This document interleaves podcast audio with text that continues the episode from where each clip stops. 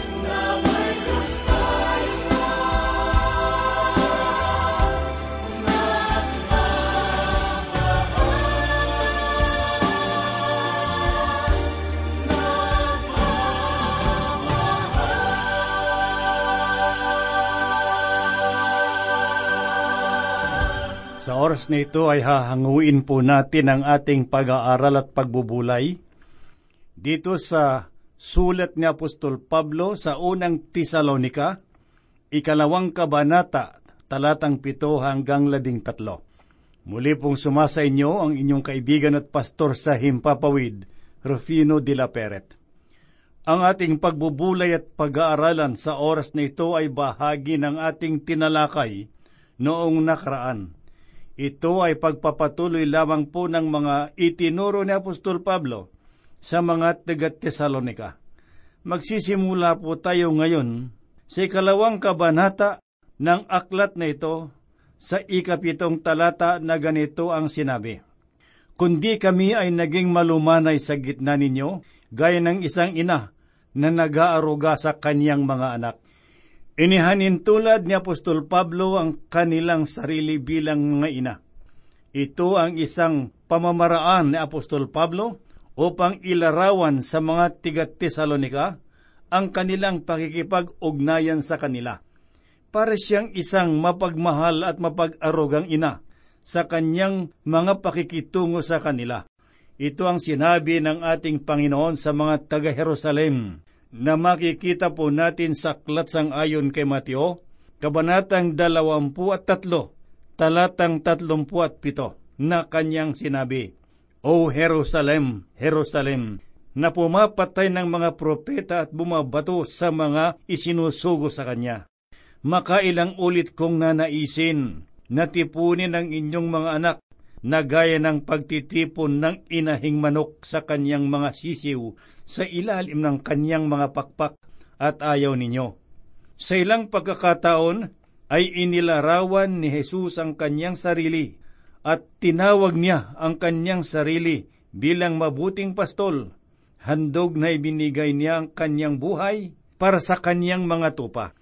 Handa siyang ihandog ang kanyang buhay para sa mga tupa at darating ang takdang panahon na muli niya silang titipunin tulad ng isang kawan at doon silang magiging ligtas. Ganito rin ang uring paglilingkod ni Pablo. Minahal niyang mga taga Tesalonika na tulad ng isang ina. Merong mga ganitong tagapaglingkod ngayon. Marahil ay hindi sila magagaling na tagapagsalita, subalit naniniwala sila at tinutupad ang salita ng Diyos at ipinangangaral. Sila ang mga tunay na lingkod ng Diyos na dapat bigyan ng papuri at pagmamahal. Mari kayong maupo at makipag-usap sa kanila sa anumang panahon. Si Pablo ay nagtungo sa Tesalonika na mayroong iisang layunin, ang ipangaral ang salita ng Diyos. At ang kanyang pangangaral ay may kaakibat na pagmamahal at itinulad niya ang kanyang pagmamahal sa kanila na parang isang ina sa kanyang mga anak. Basahin po natin ngayon ang ikawalong talata dito sa ikalawang kabanata sa unang Tesalonika at ito po ang sinabi ni Apostol Pablo. Palibhasin nagmamalasakit kami sa inyo. Ipinasya namin kayo'y bahaginan hindi lamang ng Ibanghelyo ng Diyos, kundi pati ng aming sariling kaluluwa, sapagkat kayo'y napamahal na sa amin. Kung ating uunawain ang bawat kataga sa talatang ito, hindi lamang pagmamalasakit ang ipinakita ni Apostol Pablo sa mga tiga-Tesalonika, kundi dalisay na pag-ibig ang kanyang ipinakita sa kanila at kahit na ang kanyang buhay ay handa niyang ipagkaloob para sa kanila. Pakinggan po natin ang sinabi ni Pablo sa ikasyam na talata. Natatandaan ninyo, mga kapatid, ang aming pagpapagal at paghihirap upang gumawa kami araw at gabi, upang huwag kami maging pasanin sa kanino man sa inyo. Ipinahayag namin sa inyo ang ibanghelyo ng Diyos. Paghihirap, gumawa araw-gabi, ito ay gawain ng isang ina. Marahil ay narinig natin ang kasabihan na ang gawain daw ng isang ama ay mula sa pagsikat ng araw hanggang sa paglubog nito. Subalit ang gawain ng isang ina ay walang katapusan. Ang isang ina ay hindi tulad ng bayarang katulong. Sinabi ni Apostol Pablo na hindi siya tulad ng bayarang alipin na may bayad ang bawat oras.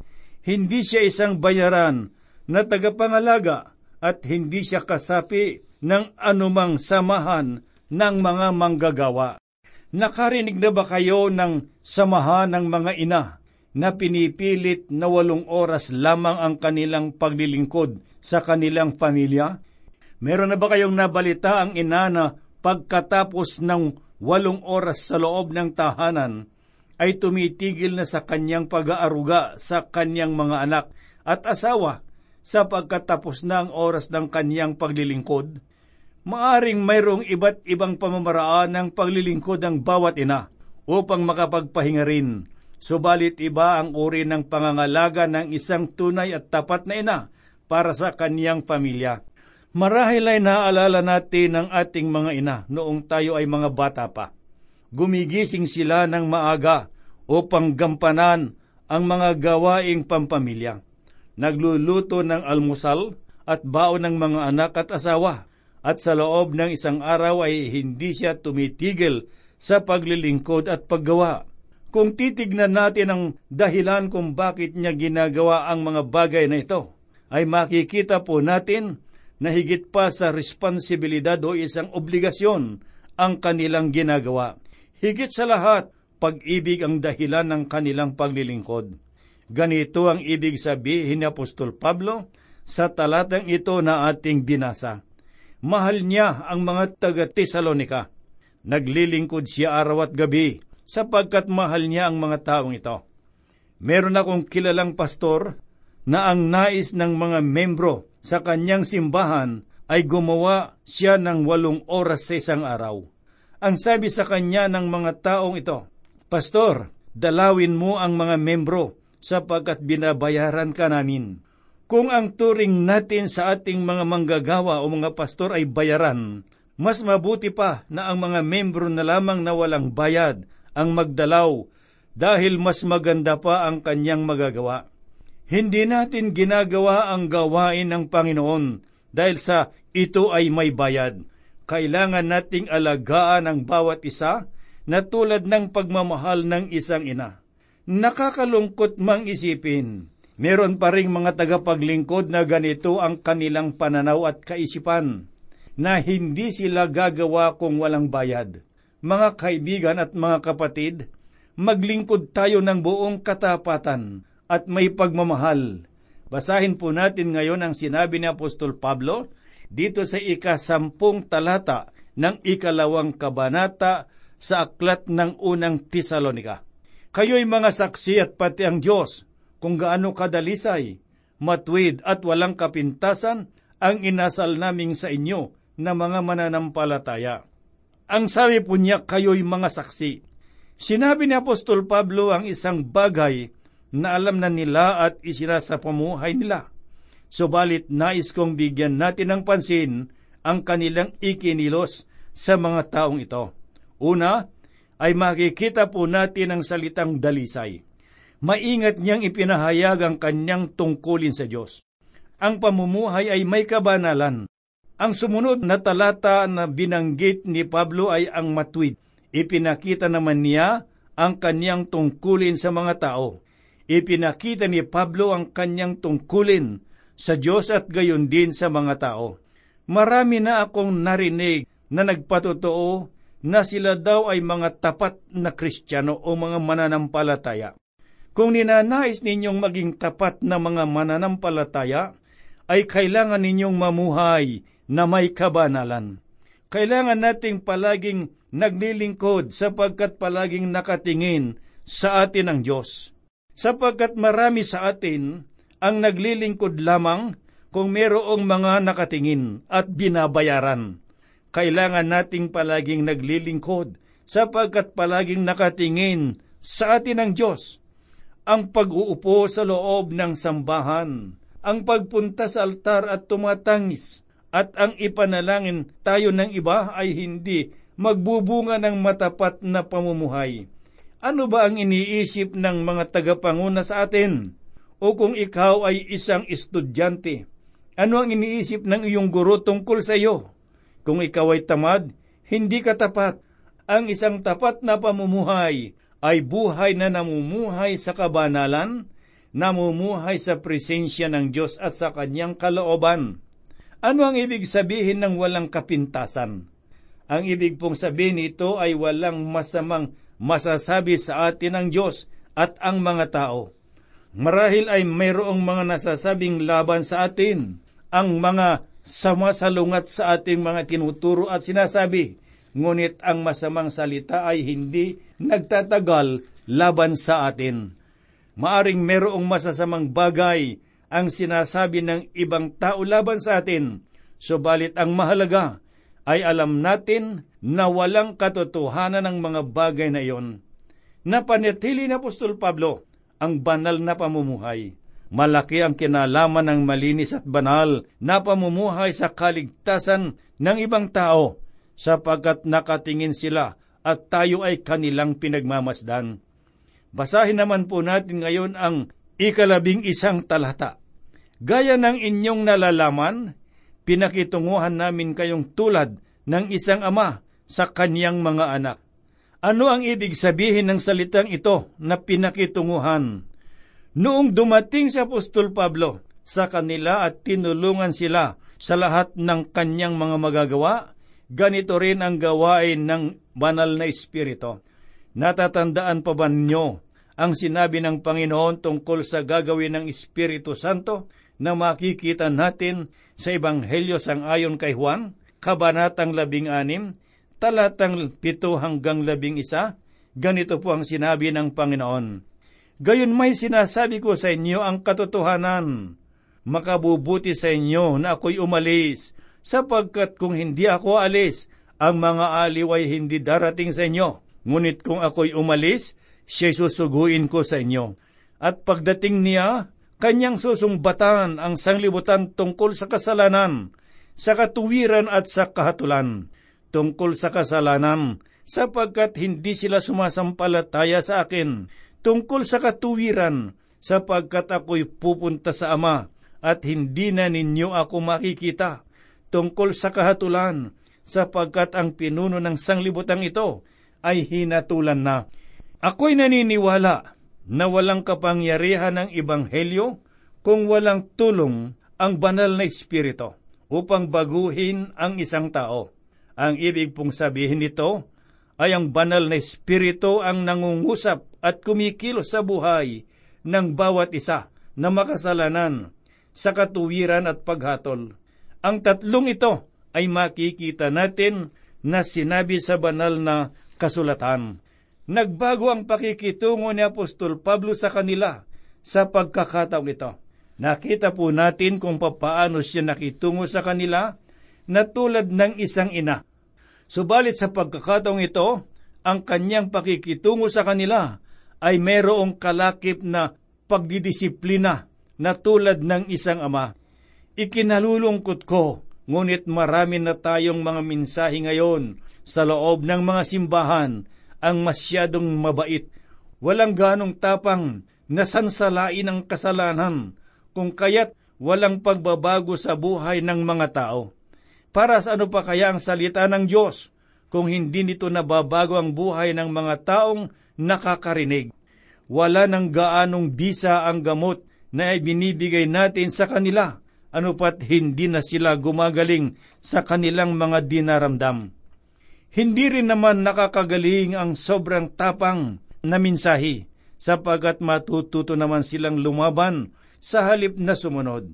Sinabi ni Apostol Pablo sa talatang labing dalawa, na kayo't pinangaralan at pinalakas ang loob ninyo at nagpatotoo upang kayo'y lumakad ng nararapat sa Diyos, na siyang tumawag sa inyo sa kanyang sariling kaharian at kalwalhatian. Ano ang ibig niya sabihin sa salitang lumakad ng nararapat? Ito rin ang sinabi ni Apostol Pablo sa mga taga-Efeso. Sa ikaapat na kabanata sa unang talata, sinabi niya, Kaya't ako na bilanggo sa Panginoon ay nagsusumamo sa inyo na kayo'y lumakad ng nararapat sa pagkatawag na sa inyo'y itinawag. Tinawag tayo ng Diyos sa kanyang kaharian na walang hanggan ang ibig sabihin ay mayroong kalooban ng Diyos sa ating mga buhay, kung kaya kailangan nating mamuhay sa liwanag na tulad niyang nasa liwanag at nararapat hanggang sa walang hanggan. Sa talatang labing tatlo'y ganito po ang kanyang tinuran. At kami ay patuloy nagpapasalamat sa Diyos na inyong tanggapin ang salita ng Diyos na inyong narinig sa amin ay inyong tinanggap hindi bilang salita ng mga tao, kundi ayon sa katotohanan, ay bilang salita ng Diyos na gumagawa naman sa inyo na sumasampalataya. Ngayon ay isang bahagi na naman ng paghahayag o pangangaral ng Ibanghelyo na sinabi ni Apostol Pablo sa ika limang talata ng unang kabanata sa aklat ng mga taga-Tesalonika. Ganito po ang kanyang tinuran sapagkat ang aming ibanghelyo ay hindi dumating sa inyo sa salita lamang, kundi sa kapangyarihan din sa Espiritu Santo at sa lubos na pagtitiwala, kung papaanong nalalaman ninyo kung anong pagkatao ang aming pinatunayan sa inyo, alang-alang sa inyo. Ganito dapat ipinahahayag ang Ebanghelyo. Meron akong narinig ng mga tumutuligsa sa mga tagapagpahayag tungkol sa kanilang mga mensahe. Subalit nais kong sabihin sa inyo na kung ang Ebanghelyo ay ipinangangaral sa kapangyarihan ng Espiritu, kailangan itong igalang, tanggapin bilang salita ng Diyos. Papaano ninyo tinatanggap ang salita ng Diyos? Tinatanggap ba ninyo bilang salita ng Diyos o kaya ay napupuot sa sinasabi ng aklat na ito? Tumatayo ba ang inyong mga balahibo sa kamay kung nakakarinig kayo ng mga salita ng Diyos? Merong mga taong nananalangin bago sila pumunta sa simbahan tuwing araw ng pagsamba na sana ay hindi para sa kanila o hindi sana sila tamaan ng mensahe ng pastor sa araw na iyon.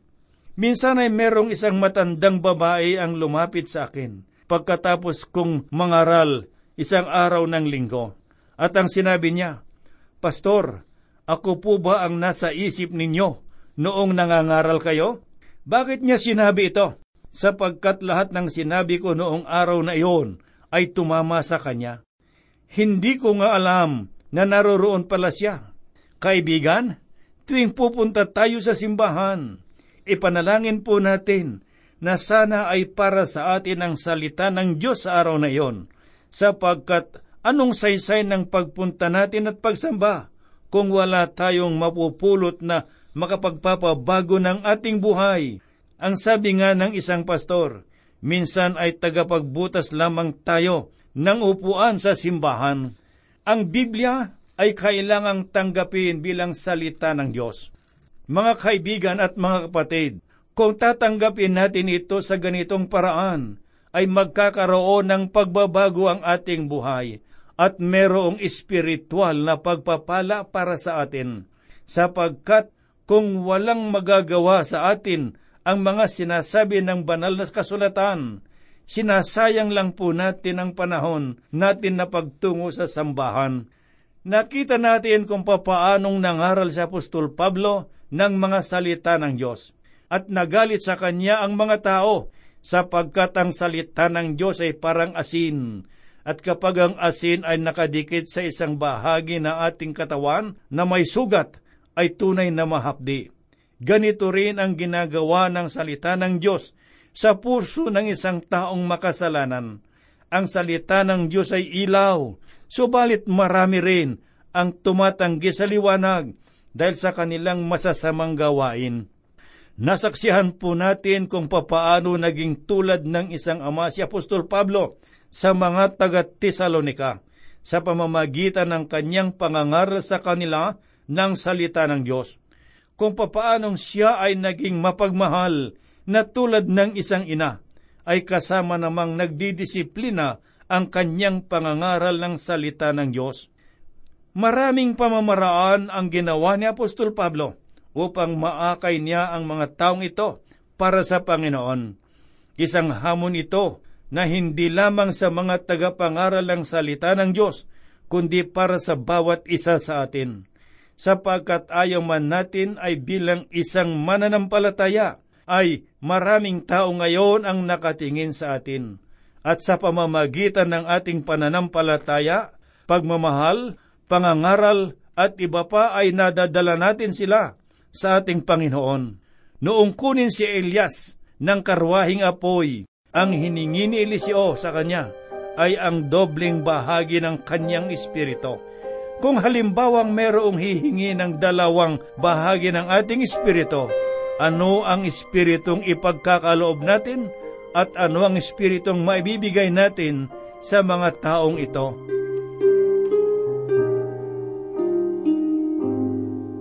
Maibigin at mapagmahal na Ama, Diyos naming makapangyarihan sa lahat ang pagpupuri at pagpapasalamat ay iyo pong tanggapin.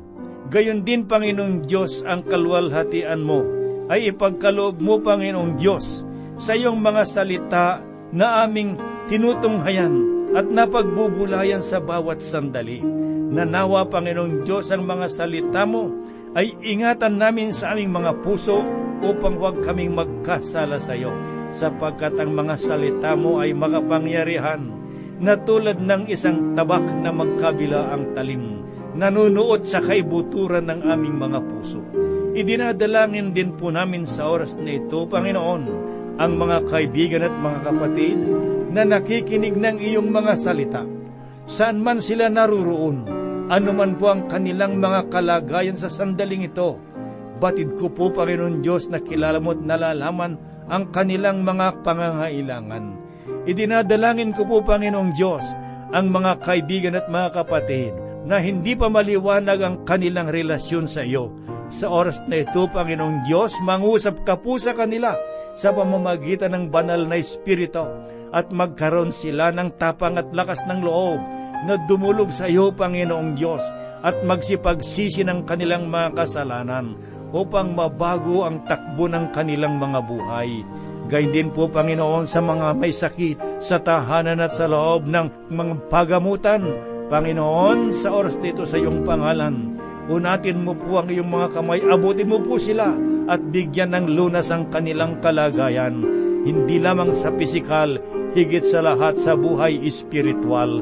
Gayun din po, Panginoon, dinadalangin ko ang mga kaibigan at mga kapatid sa loob ng mga tahanan, mga ama, mga ina na hindi nagkakaunawaan, mga anak na merong mga hidwaan sa kanilang mga magulang. Sa oras nito, Panginoong Diyos, dalangin kong mangusap ka sa kanila, magkaroon hawa ng kapayapaan. Kami po ay umaasa ng lahat ng ito ay yung dinirinig at tutugunin sang ayong sa iyong kalooban sapagkat hinihiling po namin sa banal na pangalan ng aming Panginoong Heso Kristo. Amen.